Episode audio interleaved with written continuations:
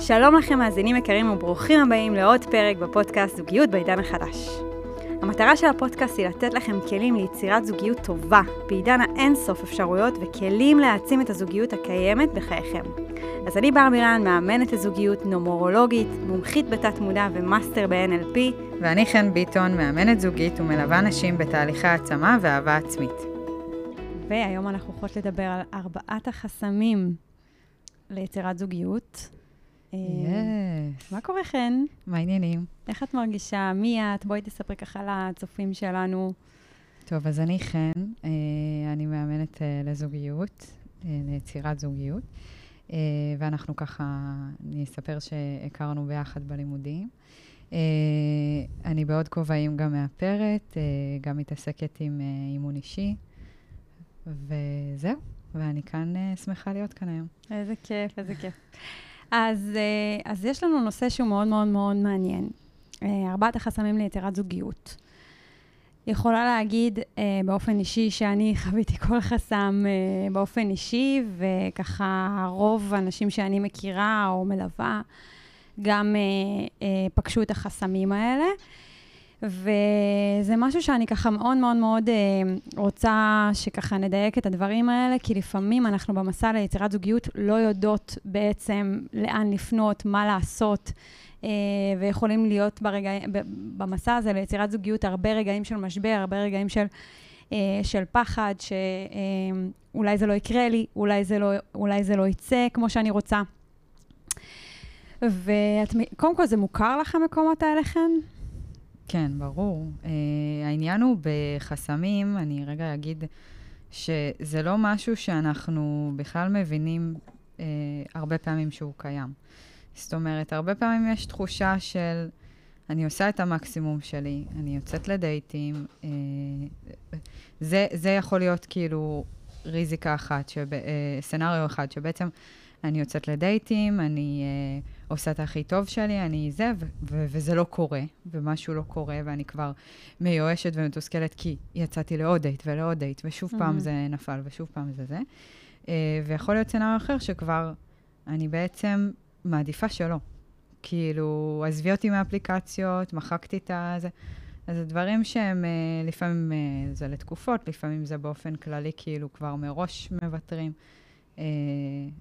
ומתוך זה, בעצם על זה בסוף יושב כל ההתנהגויות האלה לכאן ולכאן, משהו לא עובד, ודיברנו על זה גם אז בפרק הקודם, והמשהו הזה הוא יושב, לדעתי, הכי משמעותי, על המקום של האמונות והחסמים, שהמטרה היא להביא אותם למודעות.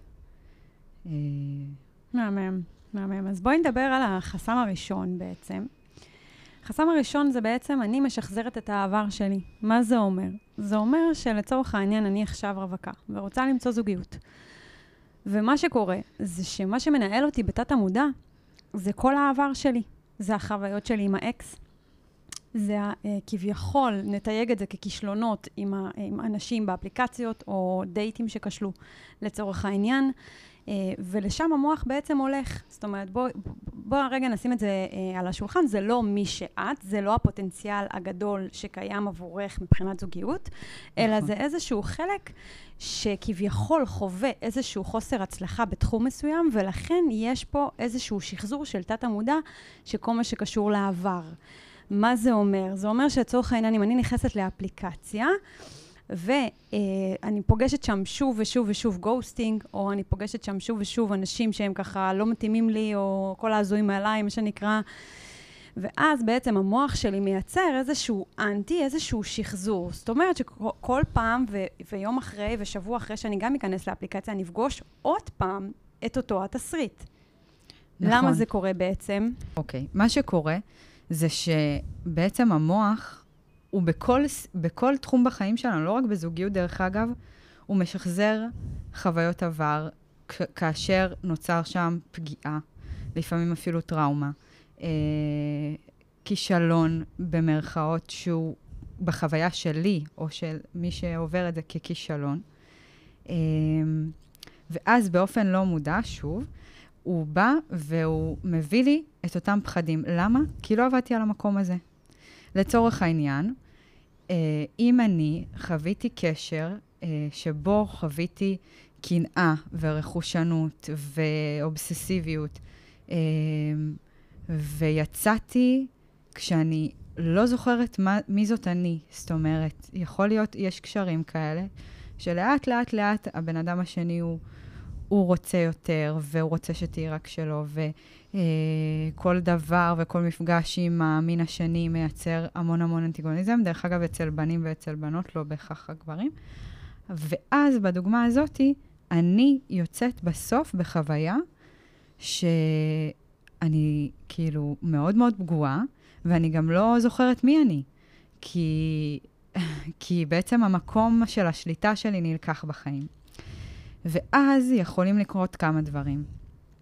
או שאני באופן לא מודע אמשוך אליי אנשים, שוב ושוב את אותו שיעור, אותו אדם רכושן קנאי, או שאני יהפוך להיות זאתי שדורשת את השליטה בשאר הקשרים. ואז הכל חייב להיות מודע. אם הוא לא ענה לי להודעה, למה זה לא ענה לי להודעה? לאן הוא הלך? מה היה זה? זאת אומרת שאני משחזרת בעצם את העבר שלי. מה זה אומר? זה אומר שנגיד אם הייתה לי, כמו שאת אומרת, הייתה לי חוויה, איזושהי חוויה לא טובה עם האקס, או שהוא נפרד ממני, או שלצורך העניין חוויתי דחייה מבחור שרציתי אותו מאוד, ופתאום הוא אמר לי לא. אז לצורך העניין מה שקורה, זה שאני חווה איזושהי תסריט, אני חווה איזשהו שחזור של תת המודע, שבעצם משחזר לי את הדחייה, שמשחזר לי את התחושת כישלון הזו. נכון. ואני בעצם באה עם הסטייט הזה. עכשיו, בואו ניקח את זה רגע למקום של הרגשות. אוקיי. ובעצם ההרגשה שלי, מה שאני מרגישה, איך שאני מרגישה ואיך שאני פועלת, כיתת המודע, בעצם היקום, מגיב לרגשות שלי. מה זה אומר? זה אומר שאם אני בחוויית דחייה, אם אני בחוויית כישלון, אם אני בחוויה שזה לא ילך, אז למה לעשות את זה בכלל? אז אני פונה לאפליקציה מתוך תדר מאוד נמוך. ולכן אני אמשוך ומגנט אליי אנשים שהם פשוט באותו תדר. זאת אומרת שאם אני לא במיינדסט באמת של יצירת זוגיות, אני לא באמת במקום, אני לא באמת בערכה עצמית, באהבה עצמית, במקום שלי, בדיוק שלי, שאני בעצם לא באה מתוך תלות, אני באה מתוך מקום חזק וטוב ונכון, אז היקום פשוט יראה לי, הנה התוצאה. אני אגיד לך מה, זה עובד, יכול לעבוד מדוגמה כזאת, זה יכול לעבוד מאוד דוגמאות, אבל שוב, כל העניין הוא שאני רוצה לחבר את זה לצופים, זה שאני היום רוצה להיות במקום של זוגיות, אוקיי? או מישהי רוצה להתהלך בעולם, ובאמת הבקשה הכי מהותית שלה זה אהבה. וכל פעם כשחוזר השיעורים האלה, זה מה שחשוב לי שאנשים רגע להביא את הדברים למודע. כל פעם שאני מבינה, למה זה לא הולך לי, אוקיי? למה הם לא סגורים על עצמם? זאת אומרת, כל מי שמוצאת את עצמה עכשיו במקום שבו היא פוגשת כל פעם לצורך העניין מישהו שהוא לא יודע מה הוא רוצה מעצמו, הוא מושך, הוא כן רוצה, הוא לא רוצה, הוא נעלם, הוא זה. אז מה הסיבה לזה בעצם? נגיד, זה המקום של הגוסים. אז זה ממקום, שוב, זה לא שהיא אשמה, אבל יש לה, יכול להיות מאוד, איזה שהם חוויית עבר שערערה אצלה, את הביטחון, והיא הראה אצלה את המקום שבו, ויצרה איזשהו פחד, אוקיי? היא יצרה איזשהו פחד שהוא, אולי זה לא יקרה לי, אולי אני לא מספיק טובה, אולי אני לא מספיק ראויה. עכשיו, להגיע למקומות של הכנות האלה עם עצמנו, זה חתיכת דבר. וזה מה שאנחנו רוצות לעשות, אנחנו רוצות להביא את זה למודע, אבל לפני זה אני רוצה רגע נעבור גם לעוד חסמים, ובסוף ניתן בעצם את מה אנחנו רוצות לעשות עם כל דבר כזה. כן, זאת אומרת, אז החסם הראשון, אם נסכם אותו, זה בעצם שחזור העבר. זאת אומרת, אני משחזרת שוב ושוב את אותם חוויות עבר שלי, את אותם כביכול כתיוגים, הכישלונות שלי באפליקציות או מול גברים ובדייטים. ובעצם זה מה שקורה, וזה איזושהי הדרגתיות כזאת, שאם לא נעצור אותה רגע ונסתכל על זה, כי נבין שיש משהו שיוצר את זה בתוכי, על סמך חוויות העבר, על סמך הכישלונות, על סמך כביכול זה נקרא כישלון, כן? ביקום אין דבר כזה כישלון, יש רק תשובה למשהו, זאת אומרת, יש רק שיקוף של משהו, ואם היה לך, נכון, ואם היה לך איזשהו חוויה לא נעימה עם אקס, או עם מישהו, או עם ידיד, אז מה שקורה בעצם, הוא בא ללמד אותך משהו, הוא בא ללמד אותך שיעור, הוא בא ללמד אותך מה את צריכה לעבוד עליו, איזה תכונה את צריכה לצאת ממך, מי את צריכה להיות כדי להיות במקום שאת רוצה. זאת אומרת, הוא בא לעזור לך כדי להתפתח. עד כמה שזה כואב, זה קשה לחשוב על הדבר הזה נכון. כבאמת התפתחות, זה חלק מצמיחה וזה חלק ואין דבר יותר חזק מאשר זוגיות, כי זהו המראה הכי גדולה להתפתחות אישית. זה לא משנה כמה אלפי שקלים אנחנו נזרוק על קורסים והתפתחות אישית ונעשה עבודה פנימית. כל עוד אני מגיעה מול בחור, הוא פשוט מראה לי מי אני בתוכי, את הצדדים הטובים שלי, את הצדדים הפחות טובים שלי, וזו, אני חושבת שזה אחת העבודות הכי גדולות שקיימות באנושות, וזאת מתנה. ובוא נעבור לחסם השני, כמו שאמרנו. אז מה החסם השני שלנו, חן? אז החסם השני הוא באמת סביבה לא טובה. בוא נדבר על זה. אז כן. אז יש לנו כל מיני אנשים בסביבה שלנו. יש כמה מקומות. קודם כל יש את המשפחה. עניין המשפחה הוא יכול להיות מאוד מאוד מעיק, כי הדר, ככה המרצה שלנו הרבה פעמים מדברת על זה, שבעצם המשפחה היא בסוף יושבת בחגים, בשבתות, בין אם זה הקרובים מאוד, הגרעינית, לבין אם זה המשפחה יותר חוקה, וכאילו יאללה, מה יהיה? וואו. מה יהיה? איזה חופר. כן, זה באמת לא נעים, וזה כל פעם מחדש מתסכל ומציב איזשהו מראה, כי כביכול זוגיות זה איזשהו תחום של הצלחה, שנתפס בין הרבה מאוד אנשים, וכאילו, מה זה? כאילו זה עכשיו, מה הבעיה? אני הולכת לחנות פה לקיוסק ומביאה את הפיטה וזה. אז לא, זה לא הפיטה בבגט שאני הולכת לקנות, אלא זה קצת יותר מורכב מזה. מה שאנחנו צריכים לעשות בעניין המשפחה לצורך העניין, זה לשים איזשהו גבול בעיניי. זאת אומרת, אם יש אדם ספציפי, או אם זה אמא ואבא, או אמא, או דודה מסוימת, אני אדבר רגע על המשפחה הגרעינית, כי המשפחה הרחוקה אפשר קצת למגר, אבל אז זה לבוא ולעשות רגע שיחה, ולהגיד, תקשיבי אמא, אני אוהבת אותך באמת. אבל אני עושה איזשהו תהליך עם עצמי. אני רוצה שתשמחי עליי בדבר הזה. ואני רוצה באמת את הזמן הזה, כי לי זה לא פשוט. זאת אומרת, לבוא מאיזשהו מקום אישי, וגם להגיד רגע מה אני מרגישה, לגבי כל הדבר הזה, המעיק הזה. וגם רגע להגיד, סטופ, אוקיי, די עם ההערות האלה. ההערות האלה הן לא מקדמות, הן מורידות אותנו לאנרגיה, שהיא כל הזמן בחוסר, שאני לא יכול, שאני כאילו, אבל אני באמת מתאמץ, אז כאילו, וזה לא קורה, ואז באה המשפחה ואומרת לי, אבל למה זה לא קורה? אז זה בנוגע למשפחה. עוד משהו בסביבה לא טובה, זה בעצם אנשים, וגם אם נקשר את זה לאמונות, אז יש גם אמונות שיושבות, דיברנו על זה בראשון, ויש אנשים שהם תופסים אנרגיה בחיים. בהקשר של זוגיות, זה יכול להיות אנשים שהם לא כאן ולא כאן, זה יכול להיות מישהו שכיף לי לבלות איתו, שאנחנו באיזשהו מרכאות יזיזים, או באיזשהו קשר אינטימי, אבל אנחנו לא זוג. ואז מה יכול לקרות? מישהי הולכת, והיא אומרת, טוב, אני יכולה להמשיך לצאת לדייטים, מה הבעיה? הכל טוב, כאילו, בסדר, אז יש לי את הבחורה, הוא שאני מדי פעם נפגשתי איתו, וזה, מה זה נוח לי? אבל אני לא מצליחה לייצר זוגיות. למה? כי האדם הזה תופס לי את המקום הזה.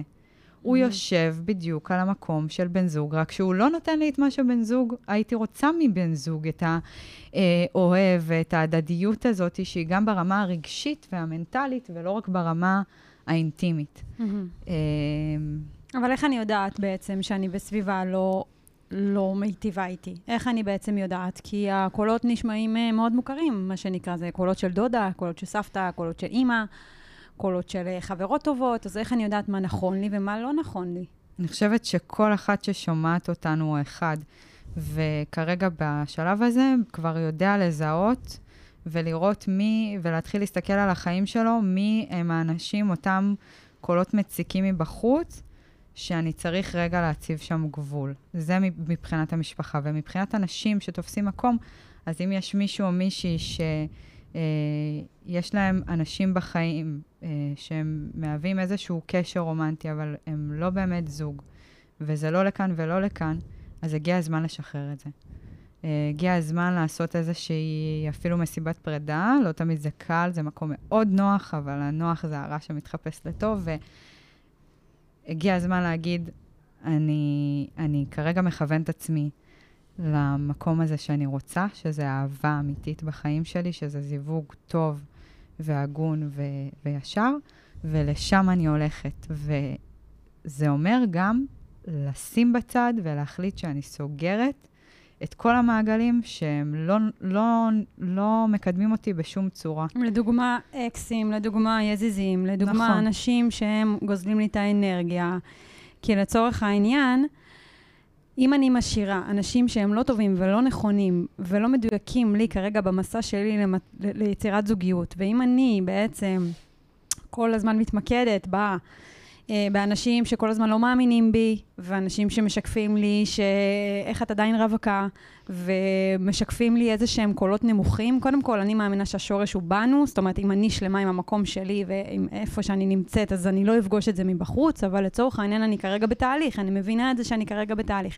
ואם אני כרגע בתהליך, אז זה אומר שלצורך העניין, אני רוצה שתשאלי את עצמך, האם הסביבה, או החברה, או האמא, או הדודה, או לא משנה מי עולה לך ראשונה, ואנחנו יודעות על מה אנחנו מדברות, האם היא מדויקת לך כרגע למסע הזה, כרגע ליצירת זוגיות, האם היא נכונה לך? אם לא, אז אנחנו לא אומרים עכשיו בוא נעשה קאט יאללה נכון. ביי, אלא אנחנו כן רוצות לבחון איזה מינון אנחנו רוצות להשאיר אותה במקום הזה. בדיוק. כי זה בעצם איזשהו מקור גם בשבילך, כי במסע הזה, ליצירת זוגיות בעיקר, אם יש רווקות שהיא לאורך זמן, אנחנו חייבות סביבה שהיא טובה. כי אם אין לנו סביבה טובה, זה מאוד מאוד קשה להרים את עצמנו לבד. סביבה יותר חזקה מכוח רצון. זה אומר שלא משנה כמה אני רוצה זוגיות, אבל אם יהיה לי את התמיכה הזו מבחוץ, זה אומר חברה טובה שלצורך העניין מפרגנת ומרימה לי, או תכנים שהם מעצימים אותי, או לצורך העניין ללכת למקומות שמרימים אותי, ומרימים לי את האנרגיה, וגורמים לי להאמין שזה אפשרי, זה המקום שאני רוצה להיות בו. אני לא רוצה להיות במקום שמוריד אותי, אני לא רוצה להיות במקום שמסתכלים עליי שאת לא נשואה, איך את לא נשואה עדיין? כאילו, מה קורה איתך? יש בך משהו לא בסדר. זה שלהם, תביני את זה. הם מתייחסים ככה לעצמם, בטח גם בעוד תחומים, ולכן זה מה שבעצם יוצא החוצה. אל תיקחי את זה אלייך. הכל, הכל, הכל אפשרי עבורך. לגמרי. ובוא נעבור לחסם השלישי. קדימה, אז החסם השלישי, אנחנו מדברות על הימנעות והדחקה. רוצה להגיד על זה רגע מילה? אז זהו. אז הימנעות זה אומר שאני עסוקה מאוד בקריירה שלי, או עסוקה לצורך העניין בתחביבים שלי, בחברות שלי, בחיים שלי. לא משנה באיזה נקודה הפודקאסט הזה, הפרק הזה פוגש אותך. יכול להיות שיש שם איזשהו סוג של הימנעות. מה זה אומר? זה אומר שלצורך העניין, טוב לי איפה שאני נמצאת, יש לי איזשהו רווח מסוים בלהיות רווקה, זאת אומרת, אני לא אפגע, אני לא אנטש, לא ידחו אותי. זה יותר מזה אפילו. נכון. זה לעשות באופן שאנחנו לא שמות לב אליו, אבל הוא חוזר על עצמו, לעשות איזשהו משהו של בעצם, אני מראש נוח לי. התנהגות נמנעת, זה לצורך העניין אם אני מפחדת ממעליות. דבר ראשון שאני עושה כשאני נכנס למעלית, זה אני מתקשרת לאמא שלי או לחברה הכי טובה שלי שתעזור לי בזה. כשאני מדברת פה על זוגיות, אז התנהגות נמנעת, זה כאילו חוויתי כל כך הרבה, תסלחי לי, שיט בזוגיות, בתחום הזה, וכל כך הרבה כאילו מקומות שעוד פעם התאכזבתי, ועוד פעם נפגעתי, ועוד פעם יצרתי מחסום על גבי מחסום, על גבי מחסום שנוצר ונערם, שאני כבר יש לי חומה, ואני מעדיפה מראש, מהחומה הזאת, להחזיר חזרה. אני רוצה עכשיו כאילו, עזבו אותי בשקט, אוקיי? עכשיו גם אם יבוא מישהו, ואני אתן לו הזדמנות, ואני אצא איתו לדייט, ואני באמת ירצה, כי יש בי גם תקווה, אוקיי? זה לא הכל קיצוני וחד משמעי. אז יחד עם זאת, אני אצא איתו לדייט והכל, ואז הוא יכול, גם לא יש את הפחדים שלו, גם לא יש את הזה שלו, והכי משמעותי, אחד הפחדים המשמעותיים זה הפחד מדחייה, והוא יכול לבקש איזשהו אישור, זאת אומרת, הוא רוצה שאני אראה לו, שאני בעניין. הוא רוצה לשאול אותי, זה יכול להיות בישירות מה אנחנו, וזה יכול להיות לא בישירות, זה יכול להיות באיזה שהם מסרים סמויים של, נניח, אני רוצה שכאילו, את רוצה לבוא איתי, או את רוצה להיפגש איתי, או את רוצה שנעשה משהו עם המשפחה שלי, אוקיי, נגיד. ואת עוד לא במקום, את מראש כבר, הסרטים הם רצים בראש. מה יהיה? הוא כן רוצה, הוא לא רוצה. אולי הוא זה, הוא התחמק, הוא לא ענה לי כמה ימים, אולי הוא לא רוצה אותי. אז פה יש התנהגות נמנעת, שאני אומרת, מה פתאום, תעשה מה שטוב לך. כאילו, אני עוד לא שם, או, זאת אומרת, אני שמה לי מקלות בגלגלים, כשמשהו טוב מתחיל לקרות, וכשיש מישהו שהוא כן מגיע לחיים. זה משהו שיכול לקרות. זה אחד הדוגמאות להימנעות. עוד דוגמה להימנעות, זה אני לא יוצאת לדייטים. אני כבר לא יוצאת לדייטים, לא נכנסת לאפליקציות, לא יוצאת עם גברים, לא מחפשת את זה.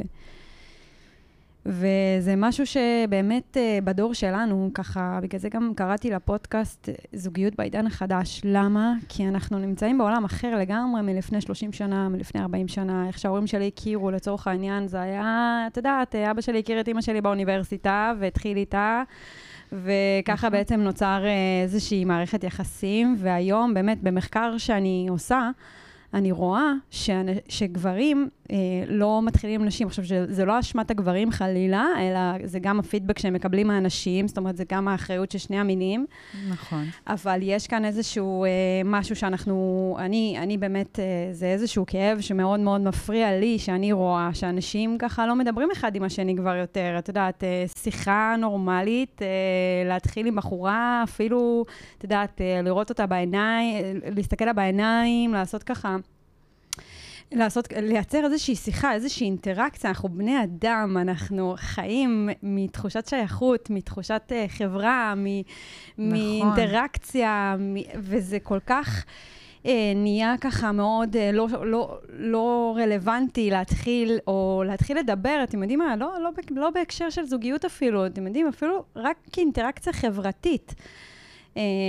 ואז מה הוא עושה? הוא רואה את אותה בחורה שנראית לא טוב בבר, והוא מחפש אותה בפייסבוק או באינסטגרם, ומתחיל איתה שם, זאת אומרת, וזה לא מגיע חלילה, כי זה מגיע מתוך אותם חומות, ואותם גם איזושהי הדוויה חברתית, שזה הכל קורה באפליקציות.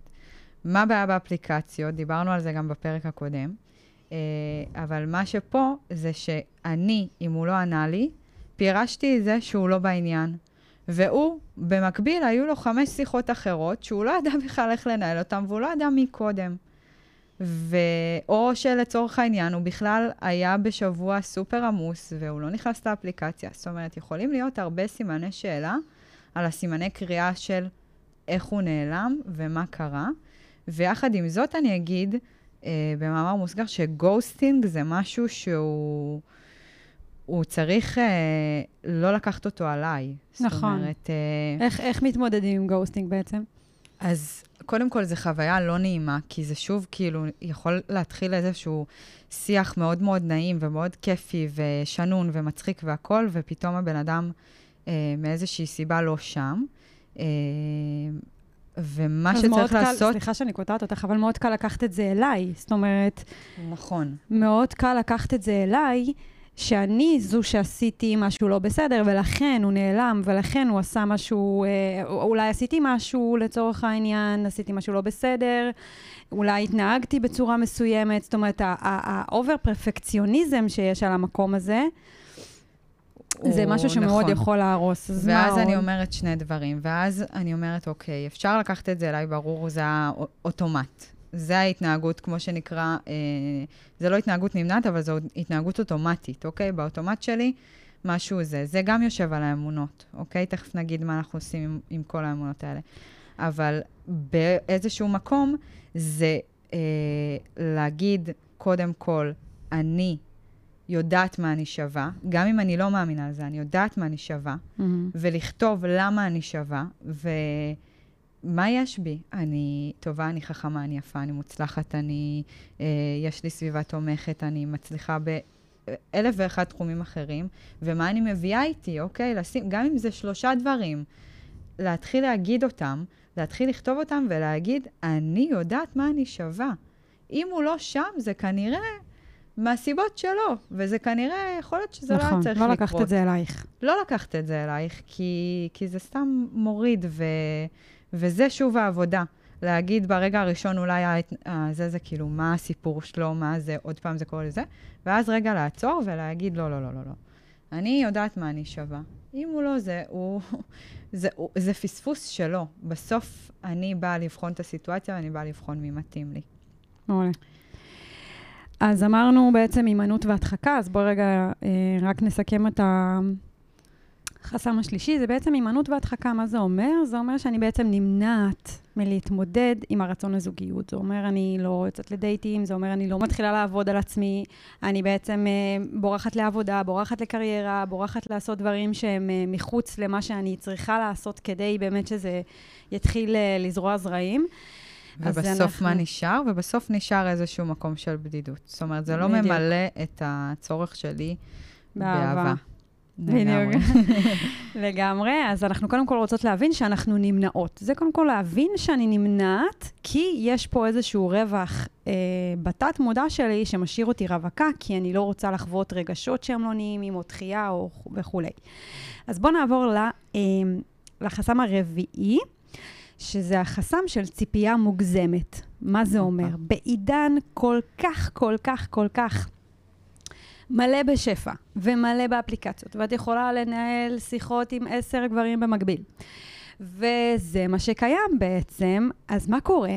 אז אני בעצם, אוקיי, לא הלך איתו, אז אני רוצה משהו אחר. אוקיי, לא הלך איתו, אז אני רוצה, שהוא יהיה נדיב אליי, אני רוצה שהוא יהיה חכם, אני רוצה שהוא יהיה אינטליגנט, אני רוצה שהוא יהיה, שיביא לי ביטחון, אני רוצה את הסטטוס שלו, ואני רוצה כל כך הרבה דברים, ואני באה עם רשימת מכולת, ויש לי איזושהי ציפייה מוגזמת שהבן אדם פשוט יענה לי על כל הדרישות, על כל הצרכים, על כל הרצונות, ואני באה עם איזשהו תדמית של האדם המושלם, שככה מוכרים לנו ככה בסרטים, ומוכרים לנו ככה מבחוץ, שוואו, האדם המושלם יגיע, בואו ננפץ את האשליה הזו, האדם המושלם לא יגיע, את המושלמת, את זו שבעצם מייצרת את המציאות שלך, הוא רק שיקוף אלייך. זאת אומרת שאם את אוהבת את עצמך, הוא גם יאהב אותך, ואם את מעריכה את עצמך, הוא גם יעריך אותך. ואם את נדיבה לעצמך ולאחרים, גם הוא יהיה נדיב אלייך. זאת אומרת שהכל מתחיל ממני, והיחס שלי לעצמי, היחס שלי לבורא, היחס שלי לעולם. ולכן, כשאני מגיעה עם ציפייה מוגזמת, להכיר מישהו שהוא, משהו שהוא, איזושהי תדמית שהיא לא פרופורציונלית, והיא לא ככה מחוברת לקרקע, אני מגיעה מתוך מקום שאני כל הזמן, מה אני אפגוש במציאות, חן? אז אני אגיד לך מה, את יכולה לפגוש אכזבה, נכון לגמרי, ואני גם אגיד לך שזה גם לא רק אכזבה, זה גם תסכול, כי כאילו אני מצפה למשהו, ובפועל קורה משהו אחר. בדיוק. ויש כאילו איזשהו מקום שאני רוצה, ואני בניתי לי איזשהו תסריט מאוד יפה בראש, ואני גם רוצה שזה יתאים אליי, כאילו מי שיגיע אליי הוא פשוט יגיע, וזה יהיה זה, תסכול ואכזבה וזה, וזה יכול ללכת למקום שאני באה, ואז הבן אדם הראשון שפגשתי, וואי, הוא באפליקציה היה נראה טוב, בדיוק כמו שרציתי, ואז ישבנו, והוא היה גם איזה חמוד, והיה לו חיוך מהמם וזה, וזאת אומרת, ואז הוא זרק לי איזה משהו וירד לי הכל. לא, רגע, לא, אני אומרת, אני עוד לא ירד לה. כן. אני מלבישה עליו איזושהי גלימה, שזה לא בהכרח הוא בכלל. זאת אומרת, אני בראש שלי, מאוהבת באיזשהו אדם, בתדמית, בפוטנציאל. שהוא בתדמית, ואז מה קורה? אני רוצה למצוא חן בעיניו. אני רוצה להגיד, כאילו, רגע, איך אני אתנהג, ואני אבוא, ואני אהיה ככה, ואיך אני אחשוב, ויש כל כך הרבה התרגשות, ואז אחרי, אם זה נמשך מעל 3 דייטים, כי בדרך כלל אני מתי הוא שלח הודעה, יאללה, אני רוצה זה, יאללה, זה, אז מהמם, אבל אחרי תקופה בדרך כלל מאוד קצרה, זה נגמר כמעט בהתלהבות מאוד מאוד גדולה, והוא בכלל לא מבין מה זה, והוא גם לא זה, אוקיי? כאילו, יש לו את התכונות ואת האופי שלו שעוד לא הכרת בכלל, אבל נורא קל לנו להלביש, זה נקרא אפקט העילה. בול. אז זה ממש מתחברת. ואני חייבת גם להגיד משהו על זה, שזה לצורך העניין, אם נגיד עכשיו דיברתי עם מישהו, וכמו שאמרת, בניתי לו איזשהו תדמית, בניתי לו איזשהו פוטנציאל, אז כאילו יש לי איזושהי תחושה ש... אם אני אצא איתו, אז אני אהפוך אותו להיות כזה, או אני אשנה אותו, או זה יהיה ככה, או זה יהיה כמו שאני רוצה, וכאילו אני, כמו שאמרת מקודם, אני מתאהבת בפוטנציאל, אני מתאהבת בתדמית, ואני לא באמת מכירה את הבן אדם, וזה הבעיה של הדור שלנו, לא להכיר את הבן אדם לעומק. לפני שאת בונה בניינים, ולפני שאת ככה בוחרת להכיר את הבחור, ולהבין אם הוא בן זוגך לעתיד, והולך להציע לך נישואים, כי אין לנו מושג, רק הבורא יודע את זה. נכון. אז בואי רגע תבואי בסטייט של להכיר את הבן אדם, להכיר מי זה, האם את באמת רוצה להכניס אותו לחיים שלך, האם הוא באמת עונה לצרכים שלך כמו שאת עונה על הצרכים שלו. בואו רגע נבין את הקסם שיש בתהליך של יצירת זוגיות, וזה לא, הנה הכרתי מישהו והכל קרה. זכרת, סליחה על האשליה, זה לא קורה. וגם אם זה יקרה, זה לא יימשך לאורך זמן. זאת אומרת שאת רוצה משהו שיישאר איתך, וקשר שהוא יציב, וקשר שאת בונה אותו שלב אחרי שלב, בצורה שהיא נכונה ובריאה. ולכן לא מומלץ גם לקפוץ מהר מדי, לא מומלץ גם לצפות יותר מדי. עכשיו שוב, בוא ניקח את הרגע למקום של האם אני מצפה יותר מדי, או האם אני לא מתפשרת, ובואי רגע נדבר על המקום הזה, כי אני לא רוצה להתפשר במקום שלי למציאת בן זוג, אבל אני כן רוצה קצת יותר להיות גמישה, כי אני יודעת שאני לא אקבל את האדם המושלם, כי אין אדם מושלם, כי גם לי יש דברים שאני צריכה לעבוד עליהם. נכון. אז מה בעצם אנחנו יכולות להגיד לאישה שבעצם רוצה למצוא בן זוג, היא לא רוצה להתפשר, היא כן מגיעה עם ציפייה מסוימת, אבל מצד שני כן להיות גמישה. אני אגיד קודם דבר לפני זה, זה שהמילה, מה שהתכוונת בלאט, בהדרגתיות שצריכה להיבנות בקשר, זה מאוד מאוד חשוב, כי זה גם חלק מלהוריד את אותה התלהבות שיכולה לקרות, וזה גם חלק מאוד מאוד נכון. זה כמו ש... אני אעלה על אופניים פעם ראשונה, ואני אנסה לנסוע ל-60 קמ"ש, בסדר? באופני כביש. זה לא נכון, אני כנראה יעוף מהם, בסדר? מהר מאוד. אז אני צריכה רגע לתרגל, דמיינו שזה כמו, כאילו, לתרגל רגע את הלעלות על הפדלים. פגישה ראשונה צריכה להיות רגע משהו קליל, משהו קצר. לא עכשיו שעות אל תוך הלילה, זה מאוד קל להתפתות לזה לפעמים, אבל... ואז לאט לאט כל פעם להוסיף, כל פעם עוד פגישה וכל פעם עוד זה, ולהישאר בזה שאני בוחנת. אני רוצה לראות באמת אם זה אדם שעונה לי על הערכים, ואז הציפייה המוגזמת, אני אחבר את זה, מתי היא יורדת? כשאני מבינה מה מהותי עבורי. זאת אומרת, אני במקום טוב, אני אוהבת את עצמי, אני עשיתי רשימה של הדברים שאני אוהבת בי, ואני כל יום מחזקת אותה ומוסיפה עוד דברים, ומסתכלת במראה ורואה ואומרת, גם את זה אני אוהבת, ומסתכלת לבפנים לנשמה שלי ואומרת, גם את זה אני אוהבת. ואז אני באיזשהו מקום כבר יותר גבוה עם עצמי, ואני מתחילה תוך כדי להגיד מה אני רוצה. ולהגדיר את זה, זה באמת לא רשימת מכולת, אלא זה 5, 6, גג 8 דברים שהם מהותיים לי. עכשיו, זה יכול להיות שיהיה לו כסף, נניח, בסדר? זה יכול להיות שהוא יהיה עשיר. אבל אני צריכה לשאול את עצמי מה העושר שלו יביא לי לקשר. מה זה שהוא יהיה עשיר ייתן לי וייתן לזוגיות הזאת שאני מייחלת לה. זאת אומרת, לבסס את המודל של הבן זוג שאני רוצה על פי ערכים. על פי ערכים שזה באמת השאלות האלה. למה? כי השאלות האלה מדייקות לי את המהות. זאת אומרת שאם אני רוצה גבר עשיר, אני רוצה שהוא יהיה עשיר. למה אני רוצה שהוא יהיה עשיר? אני רוצה שיהיה לי תמיד ביטחון, שיהיה לי ביטחון כלכלי, שיהיה לי ביטחון שיכול להיות שחלילה באתי ממקום שהוא לא בית שהיה בו כסף, וראיתי שיש הרבה מריבות במקום הזה. ואני לא רוצה את זה, אוקיי, אז אני רוצה ביטחון, ואני רוצה שלום בית, ואני רוצה זה. אז הערך המרכזי שלי הוא פה הביטחון, אוקיי? אז הוא לא חייב להיות עכשיו, ואז אני מורידה גם את רף הציפייה, שאם אני לא פוגשת עכשיו גבר מעל עמיד, אני נכנסת לטייטל, אבל בסדר, גבר עמיד מעל גיל 35, או 38, או 45, שעשה את ההון העצמי שלו וזה, אז אני כאילו לא שם בכלל. כן.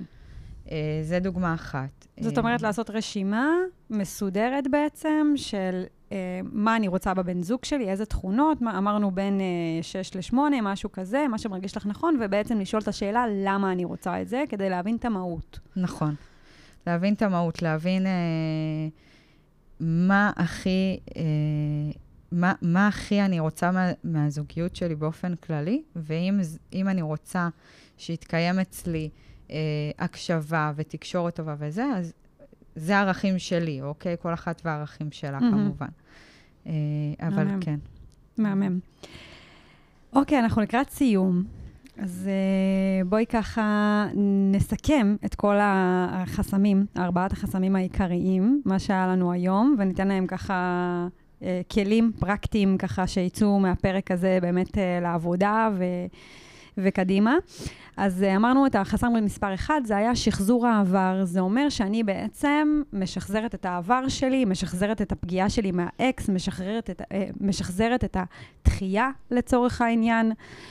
הפחד שזה יקרה לי שוב, אם יש איזה שהם כישלונות באפליקציות או מול גברים, אז אני כאילו כביכול משחזרת את זה. אז מה אנחנו יכולות לעשות בעצם על מנת לעזור לדבר הזה? אז אנחנו לוקחות איזושהי 15 דקות, באמת בכנות עם עצמך, ואת כותבת את כל החסמים והפחדים שלך, ממש שמה אותם רגע על דף, ומבינה שזה מה שמנהל אותך כרגע. בוא נשים את זה רגע כמודעות. אנחנו עוד לא עושות עם זה שום דבר, אנחנו רגע רוצות להבין מה מנהל אותי. אני מפחדת לדבר עם גברים, אני מפחדת להיפגע, אני מפחדת שעוד פעם יעשו לי גוסטינג, אני מפחדת שיקרה מה שקרה עם האקס שלי. אבל זה צריך להיות באמת, זה משהו שהוא ככה לקחת זמן, זה לא חייב להיות עכשיו, זה לא באמת שעות, זה מספיק רגע, שהוא זמן ומקום סטרילים, שיכול להיות באיזשהו מקום בטבע, או באיזשהו מקום קרוב לבית, או אפילו בבית, אבל ברגע שהוא מנותק מטלפונים, מנותק מהכל, והוא נשימה, והוא באמת, באמת לשים לי את האמת מול הפנים, מה יושב שם? גם אם זה לא עולה בשנייה הראשונה, זה יעלה. מה הפחדים הכי גדולים שלי? ואז לכתוב אותם. מהמם. אז זה באמת הדבר הראשון. אהבתי, והיה לנו את החסם השני, שזה בעצם מדבר על סביבה שהיא לא טובה. זאת אומרת, אני רוצה בעצם להבין קודם כל מי נכון לי במסע כרגע ליצירת זוגיות, מי לא נכון לי, וזה לא אומר עכשיו לקטוע את כל הקשרים שיש לי, עם אמא, דודה, חברה וכו', אלא זה אומר מה המינון שאני בעצם רוצה להיות ליד האנשים האלה כרגע. אני כן רוצה למצוא את עצמי בסביבה שהיא מעצימה, שהיא תומכת, כזו שהיא מאמינה בי, כזו שמרימה אותי. אז איך אנחנו בעצם יודעים אם זה סביבה מדויקת או לא? האם בסוף המפגש אני מרגישה שאני מרוממת, אני מרגישה שאני באנרגיה גבוהה, האם אני מרגישה שירד לי הביטחון? זאת אומרת, זה המקום לבחון את זה, ולקחת על עצמך להבין מה המינון שאת בעצם רוצה להיות במקום הזה. וגם לעשות, כן, כאילו סגירה של מעגלים שהם לא משרתים. אני לא מדברת על המשפחה, אני מדברת, או על חברים קרובים, אלא אני מדברת יותר על אנשים שהם תופסים אנרגיה זוגית, כשהם לא הבן זוג. גזלני אנרגיה, מה שנקרא. גזלני אנרגיה לגמרי. בלתי נסבל. אז כן, כן, זה בלתי. וזה מאוד קשה להגיד, טוב, זהו עכשיו, כי יש רגש, וכי יש לפעמים זה מאוד נחמד, ולפעמים זה נוח, לרוב בעצם, וצריך להגיד, רגע, אני עכשיו מתמקדת ברצון שלי, ובאמת עושה תהליך, משהו אחר שלא עשיתי. כי את כל מה שעשיתי, וחזרתי על אותם טעויות, והייתי באותם מקומות, ואותם שוב כישלונות, אני אומרת את זה, אני בגוף ראשון, אבל בסוף זה לא אשמתך, אלא זה מחוסר מודעות. זה דברים שכבר ניסיתי. אוקיי, ניסיתי את הדרך הזאת. עכשיו אני רגע רוצה לנסות משהו חדש. בדיוק. וזה באמת לעשות... אפילו זה יכול להיות כאילו איזשהו סגירה, אם זה במקום של הזיזים, לא יודעת, לסגור, לעשות פגישה אחרונה עם הבן אדם שהכי, וואלה, היה לך טירוף איתו ניצוצות, וזהו, ולסגור את זה. בדיוק. כן, ואחרי זה זהו. מהמם. והחסם השלישי זה בעצם הימנעות, הדחקה, זאת אומרת, לזהות את המקום הזה שאני נמנעת מלצאת לדייטים, נמנעת מלעשות עבודה פנימית למסע יצירת זוגיות, בורחת לקריירה, בורחת למלא עשייה, בורחת לבחוץ, ובעצם לא מקשיבה לרצון שלי להיות בזוגיות טובה ומאושרת. אז אנחנו בעצם רוצות לשים על זה את הדגש. ואנחנו בחסם הרביעי, שזה ציפייה מוגזמת, שזה בעצם הוביל לאכזבה. אז כמו שכן אמרה, שאמרה יפה, אנחנו רוצות לכתוב לנו בין 6 ל8 תכונות משמעותיות שאני רוצה בבן הזוג שלי, מה שאני רוצה, לא מה שהסביבה שלי מחפשת או רוצה, ולפעמים אני יודעת, אמא שלי רצתה שהוא יהיה משפחתי ושומר שבת, אבל זאת היא רוצה את זה. שיהיה רק אשכנזי. כן, שיהיה רק אשכנזי. אז האם היא רוצה את זה או אני רוצה את זה? בוא נבין רגע, בגלל זה גם מאוד חשוב לעשות איזושהי עבודה פנימית, להבין מה הנשמה שלי רוצה במסע הזה של יצירת זוגיות, ולא מה אנשים סביבי אומרים לה, את צריכה מישהו שיהיה איתך כל הזמן. מי אמר את זה? את, כל אחד דבר לפי האמת שלו. אז לצורך העניין, מה את רוצה, מה את מחפשת? בין 6 ל8 תכונות, וכמו שכן אמרה, לשאול את הלמה, בדיוק. וואו, איזה פרק מדהים, מדהים, מדהים. חנוש, יש לך עוד משהו להגיד ככה לסיום? הרבה בהצלחה, הרבה אמונה, הרבה אהבה, וזהו, ותודה. מאמין, אז תודה רבה לכם, ואנחנו נתראה בהמשך. יאללה ביי. זהו להיום חברים וחברות, מקוות שקיבלתם ערך מהפרק. אם אהבתם, נשמח שתשתפו ותפיצו הלאה לחברים וקרובים, כדי שנוכל להגיע לכמה שיותר לבבות ולהפיץ קצת אור. נתראה בפרק הבא.